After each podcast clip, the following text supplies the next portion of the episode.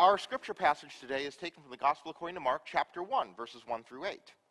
The beginning of the good news of Jesus Christ, the Son of God. As it is written in the prophet Isaiah, See, I am sending my messenger ahead of you who will prepare your way. The voice of one crying out in the wilderness, Prepare the way of the Lord, make his paths straight. John the Baptizer appeared in the wilderness proclaiming a baptism of repentance for the forgiveness of sins. And people from the whole Judean countryside and all the people of Jerusalem were going out to him and were baptized by him in the river Jordan, confessing their sins. Now John was clothed with camel's hair and with a leather belt around his waist, and he ate locusts and wild honey. He proclaimed, The one who is more powerful than I is coming after me. I am not worthy to stoop down and untie the thong of his sandals. I have baptized you with water, but he will baptize you with the Holy Spirit. Well, this is, as far as we know, the first gospel. So this year we move into this new lectionary year, and we're going to be in the Gospel of Mark most of the time. And uh, even though it's not, you know, when you open up your New Testament, it's not the first book, they're ordered differently for a reason. Historically, uh, we believe that Mark's gospel was probably written first. And so it, it's the shortest of the Gospels. It's the least embellished with additional, with additional stories, additional perspectives. Um, and we think that it was written a good solid 20 years before the Gospels of Matthew and, and Mark, and maybe 30 years or so before the Gospel of John. So uh, when he begins this story, he, you know, by the way, they also don't have titles. All right, so the Gospels don't have titles, they just start. So he writes and he just says, well, the beginning of the good news of Jesus Christ, the Son of God. So first, he begins by giving away the end. He gives away the, the, the, the whole point, all right? The beginning of, G, uh, of the good news of Jesus Christ, the Son of God. So he doesn't, he doesn't lead you through like an episode of TV where you're wondering who this person is, and then finally at the end is the big reveal. Oh my gosh, it's the Son of God. He starts off by telling you who he is and says, This is the beginning of the good news of Jesus Christ. But the beginning isn't where we think of it at Christmas time. You know, we think of the beginning as little baby Jesus in the manger and shepherds and all those, those good little things, right? We think of that, but it's not.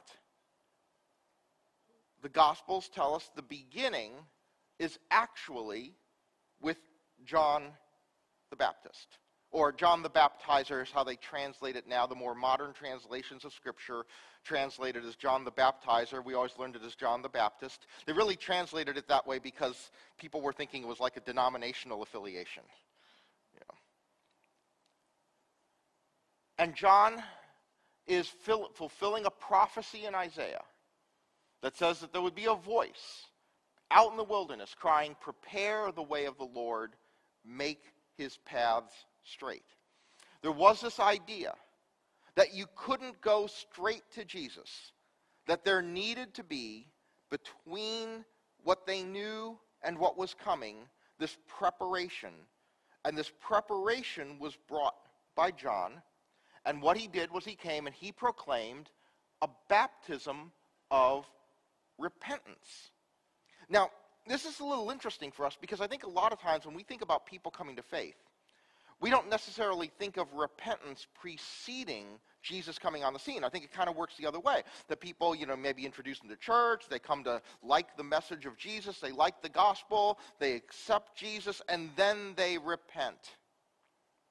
But the order here is different. He proclaims this baptism of repentance people accept the proclamation. This always confused me because I'm pretty sure that some of the people coming to John for this baptism of repentance weren't even sure what they were repenting. Because it says a lot of people came, including like Pharisees, scribes, people came out to him who were pretty much followers of the, of the law. I'm not even sure why they thought they needed this repentance, but they go and John baptizes them. They go because there was an understanding that before Jesus would come, they needed to repent. one of the things we need to understand in our lives is that in the order in which we deal with our lives versus faith, we need to understand that we have things in our lives that obstruct the path of Jesus into our lives. See, we have things that we think about that get in the way of fully accepting Christ. See, there's an analogy that I have. You know, a few years ago, um, we, for a few years in a row, we went on these mission trips down to West Virginia. Okay, and we would do these different things. You know, you're way out in the, uh, for a couple years, we were way out in, into the hollers and, and working on people's trailers and stuff like that. And the third year, we were in a more, um, uh, in one of the cities, actually, uh, working with folks who needed some stuff done around their homes and for various reasons weren't able to do it themselves. And toward the end of the week, we get to this house, and it, ju- it needed to be painted. It, ne- it needed to be painted, and there was a lot that needed to be painted. And we, we walk in, and it's getting toward the end of the week, you know, and we're not sure how much time we have. And, and the person in charge of the project, we, we go in this room, and, and the walls are, you know, the paint's peeling, and somebody had put decals on it and stuff like that. And, and the person says, Oh, it'll go fast. He said, Just paint over it. They said, don't worry, just, just you know, you're kind of short on time for the rest. Just paint over everything that's there. And we looked at it and we said, no, we can't do that. All right? Because you know what's going to happen, right? What happens if we paint over all that stuff? It, it's going to peel. All right? If, if you don't take that wall, if you don't prep it properly first, if you don't remove the loose stuff that's there first, if you don't take those old decals off the wall first, if all you do is lay the paint on top of that, it's not going to stick.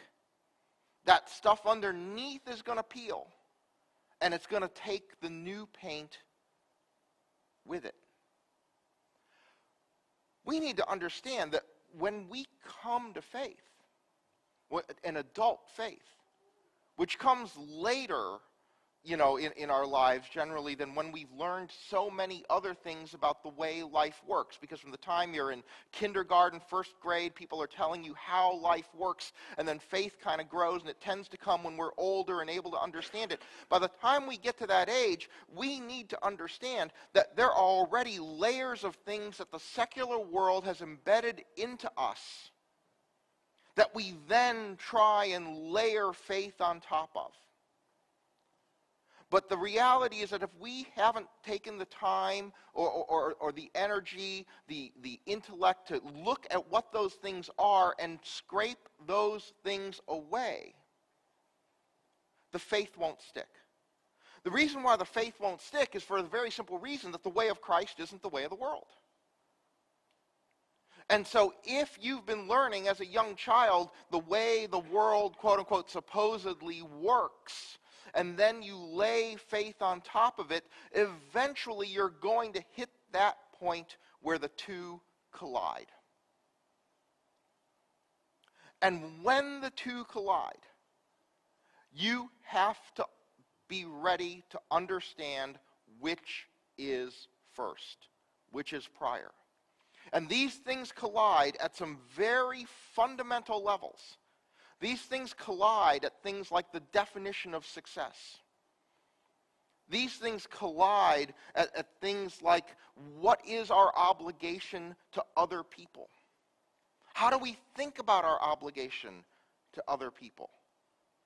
You know, we tend to think of it as, as concentric circles, and I'm not sure Jesus has that idea embedded in, in his thought.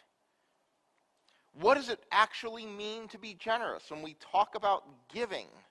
You know, what does it really mean to be generous and selfless in a Christian sense versus what we see in the secular world? By the way, the, the collision's real easy. Whenever you see a person who is completely living the way Christ would have them live. I mean, just totally sold out to the, to the way Christian, Christian faith would, would have us be. People look at them And they say they're either crazy, you know, fanatical. Depends on how you look at it. There will be the expression of, like, wow, they're weird. They're strange. There's something wrong with the person who has gone completely into living the way Christ would have us live. And we get a taste for that in this story because they go out of their way to remind you that John was odd, that he wore odd clothes, and he ate odd things. The hint is right there from the beginning. The hint is right there from the beginning that if you are going to prepare to follow Christ, you have to prepare to be a little bit out of step, a little bit out of sync, or maybe a lot out of step and a lot out of sync with the way the world has us thinking. See, we mostly carry some core principles in our lives that aren't actually Christian. Look out for number one. It's one I was told a lot as a kid. So my parents would take me to church all the time and then tell me to look out for myself first. Okay? I don't think that's all that unusual, actually. And we have to learn how to balance these competing sets of principles. And we have to learn which one is more important. And we need to learn that, yes, living in this world will mean compromises. The church has compromised in many ways because we live in, the, all churches live in this tension that exists between trying to be as purely faithful to Jesus as possible and trying to have people come to church. It actually is a tension. Because when you have churches that sit there and say, we are going to demand that everybody live as much as possible, all right, because some rules come into play then. There are the churches that go, if you're not tithing, you're not welcome. Moral failure of any kind, you're not welcome. Anything, you know, and, and the rules can get longer and longer and longer and longer as they start to say, if you're not doing it right, really don't belong in this community of faith because we're, we're focused on, on being exactly as good and as perfect as, as Jesus would have us be. And then you have the other side, which is essentially, but wait a second. We're supposed to invite people in, and people are by nature imperfect, right? I mean, we also know that if we ever find a perfect, you know, it's the old joke. If you ever find a perfect church, don't join it because you'll ruin it. So the, uh, on the other side of this tension, this compromise is saying, but we need to be welcoming. And we need to be welcoming of people who are very early in their journey or not even yet on a faith journey. And we have to be accepting and welcoming, and, and we, need, we need to just show the love of Christ no matter what. And there's always that tension.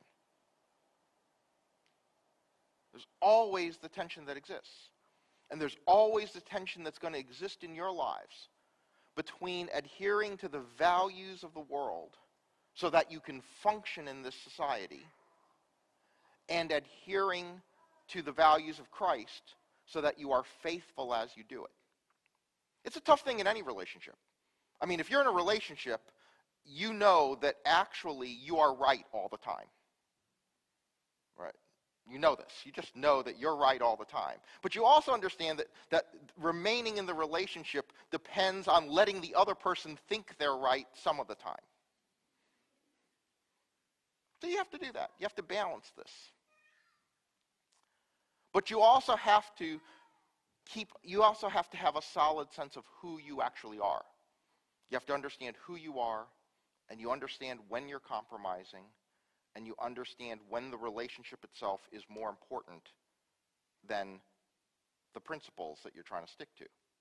The church exists in society in much that same tension We are trying to both be faithful to Christ, be faithful to what we believe, live into our principles, and yet also live in an imperfect world, in an imperfect society, attract as many people as possible to the gospel, even if that means making certain compromises. And, and like individuals, every church believes it's drawing the line in exactly the right place.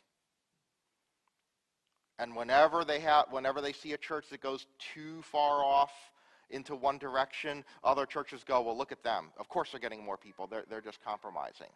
And you look at a church that's a little to, to your, your whatever side, right, left, up, down, however you want to describe it, who's on the other side of the line. You go, oh, well, they're just being too strict and unfriendly. And everybody's really just trying to navigate the complexities of this relationship.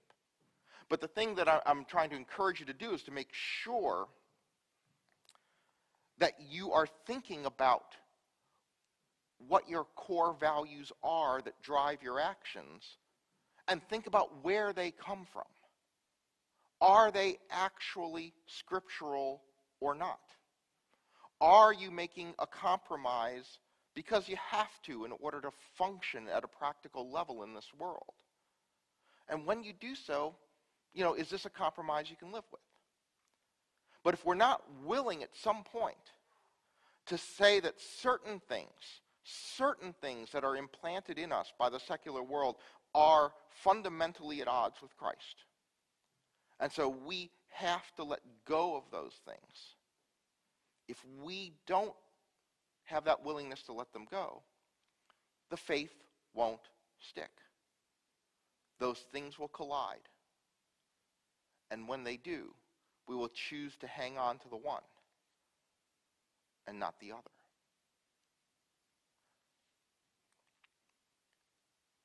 See, John said, I'll baptize you with water. He'll baptize you with this baptism of repentance. He'll come and wash, help you think about and wash away what was in you in order to make way for what was coming. As we all progress in faith, we are asked to wash away some of what was. Not just the things that are obvious, because those are actually easy. They may be difficult to accomplish, but they're easy to mentally accept. The things that you do wrong that you know are wrong and you know that to live in faith you need to get rid of them, it's an easy mental adjustment to make even if the temptation is hard. The harder mental adjustment to make is those things that you were always raised to believe were right, except that you were raised to believe that they were right because they were right in the eyes of a secular culture. And in faith, we're being called to revisit that core principle. And at the very least, understand that it isn't a core principle of following Jesus. And when we do that, when we do that, we come to our faith more honestly. When we do that, we have really prepared the way for our faith to take root, to take hold, to really adhere in our lives. Because we've laid a base of Christian principles to guide us. And then from there, we can interact with the world in love and in peace and in tolerance and in, in understanding and in acceptance. But doing it from a, fa- from a base of truly being who Christ would have us be.